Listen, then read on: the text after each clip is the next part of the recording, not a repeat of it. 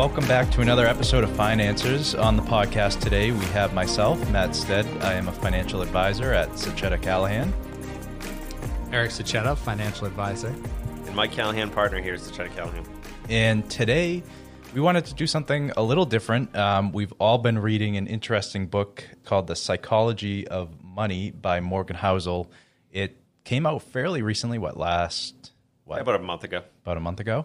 And we're all pretty interested in what he had to say. And it kind of gets away from what we normally talk about, like pure financial topics, into a little more of the psychology of how some of these things work. So, yeah, and I think you know one of the things we've talked about a lot lately is just the idea that behavioral finance is is going to be a big area of financial planning going forward, right? Which is not just looking at the dollars and cents answers of every question that we're asked, but more the kind of the psychological impact of certain things. You know, people ask us all the time, should I pay off my mortgage?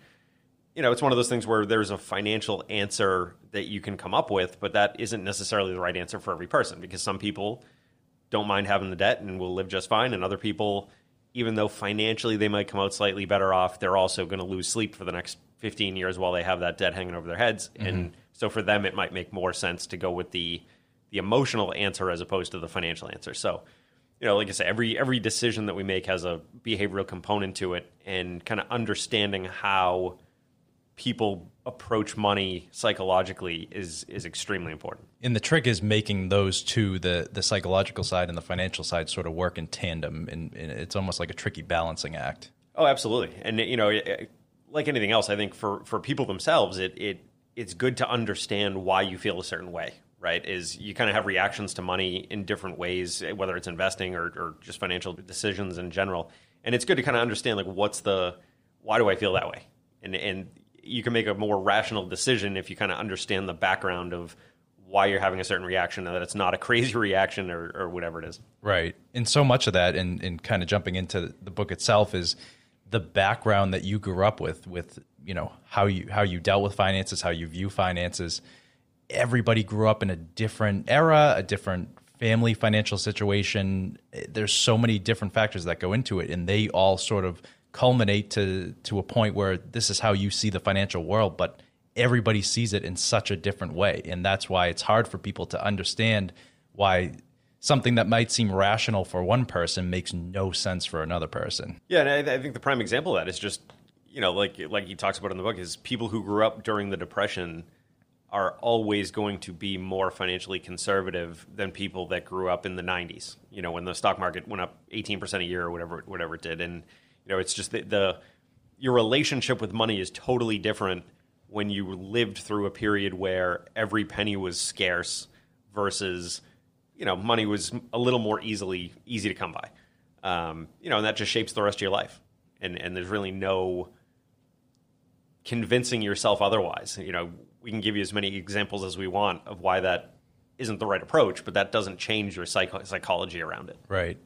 I think one of the things too is financial advisors now are also financial coaches because you're you're trying to help all different people and all different clients that ha- come from these different backgrounds that are going to look at the same information in a different way and part of the job of any financial advisor or financial coach is to let their clients know that they are not crazy for having these thoughts and actually calling just to get reassurance and to look at the look at their financial plan and talk about some of these biases and different things like we're talking about um, based on different people's backgrounds. I think is important because one of the reasons you know people get themselves into uh, trouble with their own thinking is they do think they're crazy, right? But if if the people that you're working with that are helping you in your financial life tell you this is something that makes sense, you're not crazy, then you're going to take the steps to to stay the course. Yeah, that's with anything, right? Finances aside, it's talking something out with somebody always makes you feel better about it afterwards because you get that second input in, and maybe you consult somebody who's a little more well read in that area in that you know it like you said it makes you feel like you're either justified in the way that you're thinking or kind of helps you maybe say well maybe i should think about it in this way instead yeah, like I say, I mean, think about how many times when the market goes down, like back in March, how many times we get emails from clients essentially saying, "I know what you're going to say. I just need you to say it." Yeah. Right. And and on the face of it, that almost sounds it doesn't sound crazy. It's just it's if you know what I'm going to say, why do you need me to say it to you? And it's because of that, right? Because it's like psychologically, you just need that reassurance that yes, I'm going to say the same thing I always say. No, it is not different this time. Yes, my you know the the market is going to recover. You know, so it's it's just that that psychological reassurance that I mean everybody has it, whether whether they all call us or not, they all probably feel the same way. Right. I think one of the other things too is people thinking that um, whether it's how much money they make or their earning potential is going to determine their financial outcome of their lives versus what do you actually do with the money that you have. So, you know, in this book, they do discuss probably the most extreme example, right? So they talk about someone who has a, a tech executive that makes all kinds of money and ends up blowing it versus somebody who was a janitor that saved throughout their entire career and ended up with millions of dollars at the end of their lives. Now, obviously, making more money gives you an advantage, but only if you put those same steps in place to be able to save you, you you can't make enough money where you automatically end up with a lot of money in the future if you just raise your expenses along with it so that extreme example just kind of shows you that um, it's the habits that determine your outcome, not necessarily how much money you make. Right. Yeah, and you know the the another another kind of topic that he talks about in the book that I think is is makes sense here is is just the idea of of luck and risk, right? Is that you know everybody has this kind of idea that luck doesn't play a part in investing or, or anything like that, and it really does. I mean, like you say, it's it's a lot of it is when you were born, right? If you were born in the depression, your your investment results were totally different than if you were born in the late 80s and started investing in the 90s. Um, you know, and the story he tells in the book is a, is an interesting one that if if you look at Bill Gates, obviously he was extremely smart and founded Microsoft and went on and, and became a billionaire. But when he was in high school, he happened to go to I think the only high school yeah. in the area that had a computer, mm-hmm. and it just happened that, that one of the teachers thought it was so important, so much of the future that they they raised money and bought a computer for this school. Had he gone to any other school in the area, he would not have seen a computer in high school. And you know, just that one little turn of events completely changed his whole life. Right. And you know, it's it's it's just interesting that your entire lifetime can be influenced by these small little instances of luck and on the flip side risk right I, kind of part of the same story one of Bill Gates' best friends in high school, who was the third person with him and Paul Allen that would have gone on to found Microsoft, died in a mountaineering accident. And you know, again, the odds that somebody that age is going to die in a mountaineering accident are almost nothing. But you know, that's what happened. So it's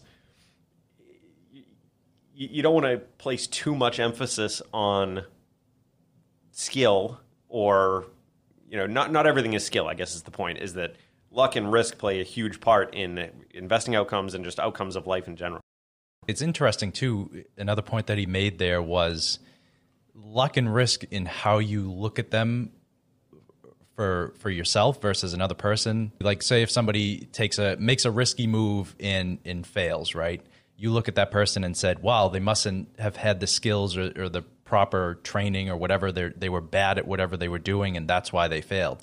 But if you take a, a high risk um, thing, you know, investing or, or, or otherwise, and you fail, you just say, "Oh, it was just bad luck."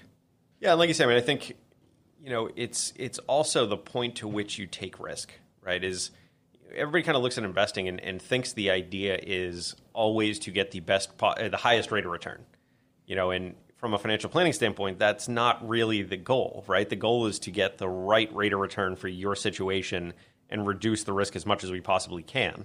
Because sure, you could increase the risk, and everybody has this idea that risk mean more risk means more return, and it doesn't directly mean that, right? It means the more risk you take, the more possible outcomes there are, good and bad. Mm. So, what can be a good thing on the upside if everything goes your way because you're taking more risk can also be a bad thing if things go against you, right? It can mean you run out of money earlier or whatever it is.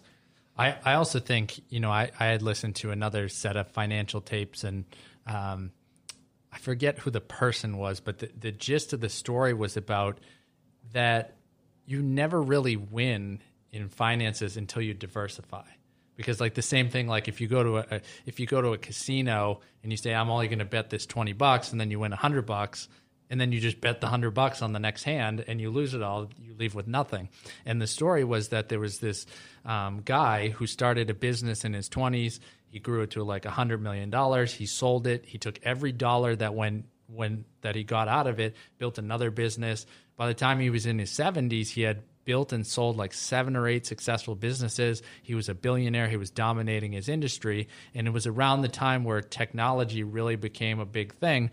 And out of nowhere, one of these companies completely wiped out his entire billion dollar um, company. And at something like 70 or 80 years old, he was worth like a negative billion dollars. And this guy, if we were playing sports, was his record was eight and one, or he had won every year except for this last year, and yet he had less money than any person out there, and because he didn't follow the one principle of maybe you have a big hit at some point, but until you diversify and limit that risk and the the different outcomes, like you were talking about, um, you're never really you know financially secure. I mean, and that ties into another topic too.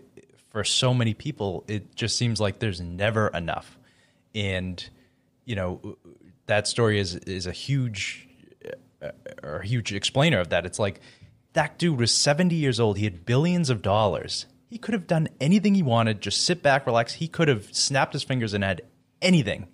But it just for him, it just wasn't enough. And there's another story in this book about Bernie Madoff, who everybody knows him as the the person that ran that Ponzi scheme.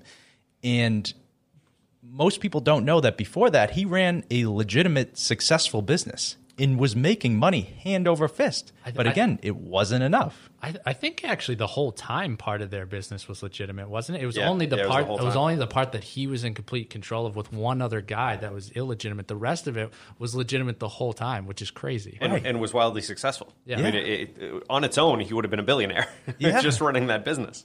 But, but again, to your point, it's you know, and and he talks about in the book, it's it's it's the fact that no matter what situation we're in, we compare ourselves to other people in a similar situation, not to the general public. So, you know, a baseball player who makes half a million dollars a year is is doing just fine by any any standard that you want to use, unless you compare him to other baseball players who make many, many multiples of, of what he makes. So the Bernie Madoff situation, he might have been a billionaire, but he's comparing himself to other billionaires. Right there's always someone that has more than you. And the hardest trick in finance or in, in being happy, I guess in general, is to stop the goalposts from moving and just figure out what you want out of life and try to try to achieve that. You know, and and not always kind of once you achieve something, set a uh, change it to something better and something bigger and something more. Right. Because you're never going to get there. I mean, there, there's as I said, there's always somebody with more. There's always something else you could want and you know there's only so much money especially if especially if your plan says that you can do everything that you want to do so now if you're trying to take more risk you're not doing it for any reason that's going to actually benefit you in in any way. Yes, you could potentially end up with more money by taking more risk, but if you're in a situation where you're going to be able to achieve and do all the things you want to do, to me the the trade off doesn't really work. And helping clients and individuals actually identify that is one of the most important things that a financial advisor can do. Yeah, for sure. And Eric touched on one point earlier of how we can do this, and that's through diversification. But the other huge tool in your toolkit is through compounding. Um, and that was, again, another one of the chapters that Housel wrote about just the power of compounding and how Warren Buffett today is not as rich as he is primarily through making the best investment choices. It's because he started investing when he was 10 years old. 10 years old. And he just it just kept on rolling and rolling and rolling. And maybe I know Mike's flipping through the book now, so maybe he has the the exact numbers of of when Buffett became the Buffett it. we know today. Yeah, it's it's basically uh, he says as you uh, at the time he wrote the book, Warren Buffett was worth eighty four and a half billion dollars. Eighty-one and a half billion dollars of that came after his sixty-fifth birthday. Yeah. Right. So the the vast majority of his wealth came after his sixty-fifth birthday, and like you said, because it's the way compounding works, right? The the bulk of the gains happen at the end.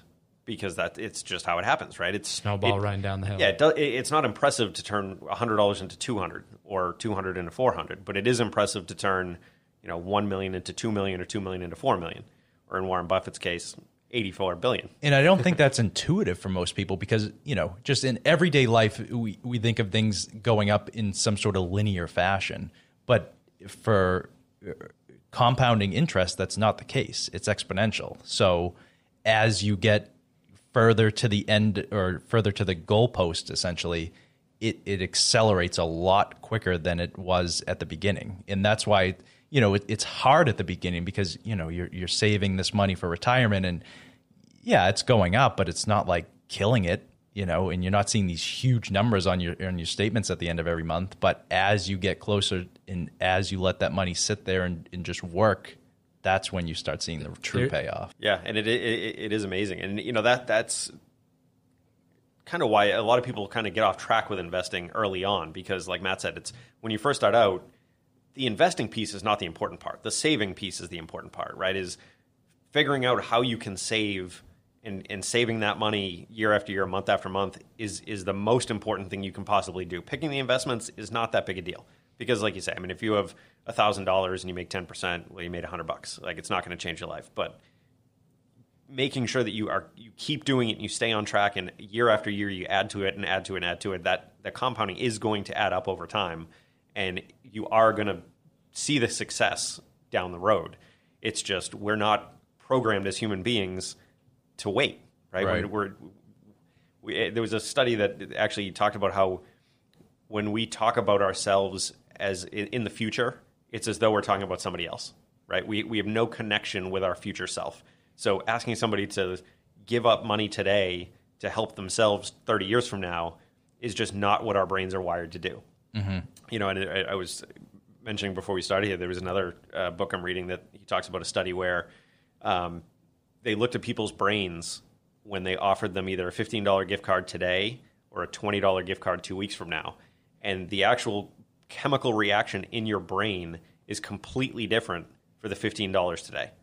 And, and it's much more significant and it's much more rewarding for, in the reward center of your brain than, than the $20 two weeks from now because we're just not wired to be excited about things in the future. You know, Right. which eh, and it's it's interesting. I mean, as human beings, we are just completely wired wrong to be good investors. Yeah. everything about us sabotages us as investors. instant gratification, and that's that's tough when you're when you're saving money for you know when you turn 65 and you're 25. well, it's everything. I mean, it's it's the delayed gratification. It's the the fact that we experience losses twice as much as we experience gains, right? Because you know, just think about evolution, right? Is the, the those of uh, the, our ancestors that survived were the ones that reacted to risk the fastest, right? So we're just we've evolved to view risk significantly worse than we than we view reward. One of the things, though, is people then hear this and say, well, is the fact that I came from such and such a background or grew up in such an era, uh, era, am, am I going to have to like somehow change my thinking and all this stuff? But the one way that you can kind of combat that is to automate your investment so that you know money goes into your 401k or IRA automatically. You have money go into another savings account so that you actually could have a person that is somebody who's a perpetual spender. They love to spend. And if the only thing that ends up in their bank account is the money that they could blow out of their budget each month, you actually don't have to they don't have to consciously change that habit. They just need to set up those automatic savings and then what's in their account, they actually could still have the same habit if you if you get what I mean. No, that's exactly right. Is you just take the you take the painful part out of the process, right? The painful part is looking at the money, saying I'm not going to spend this, and moving it into some sort of investment. If you automate that so that you never even see it, then you don't have to make that painful decision. It just it's made for you, and um, you know, it, it, Vanguard did a study a, a number of years ago about where financial advisors add value for clients. And everybody kind of has this idea that it's like, oh, they pick the best investments. And that actually wasn't it, right? They, they calculated that on average, having a financial advisor adds around just over 3% a year to your rate of return over time. The biggest area where the value is added is behavioral coaching, right? It's convincing you not to sell when the market's down. It's convincing you that you should save. It's convincing you that, you know, slow and steady does win the race, and trying to pick the right stocks is not the right answer. It's it's about a, a reasonable return, compounding over a long period of time. Like all the stuff that we kind of preach to our clients is where the vast majority of that additional return comes from. You know, which is not even something people think about when they think about whether they need a financial advisor or not. Right. And I think that was why we were also drawn to this book when it first came out and we were all excited about is because that is so many of the things that he discusses in here, what we talk about on a daily basis. And it's kind of just reaffirming, you know, what we already tell our clients. And it's a fantastic book. So if you, if you want to go out and get it, again, it's The Psychology of Money by Morgan Housel. Um, and there is a lot more to, to bite off and digest in this. So, you know, we're probably going to do a few more episodes on it. But for now, I, I think I think we're going to wrap it up for today to stay around that 20 minute mark. But we will see you on the next one.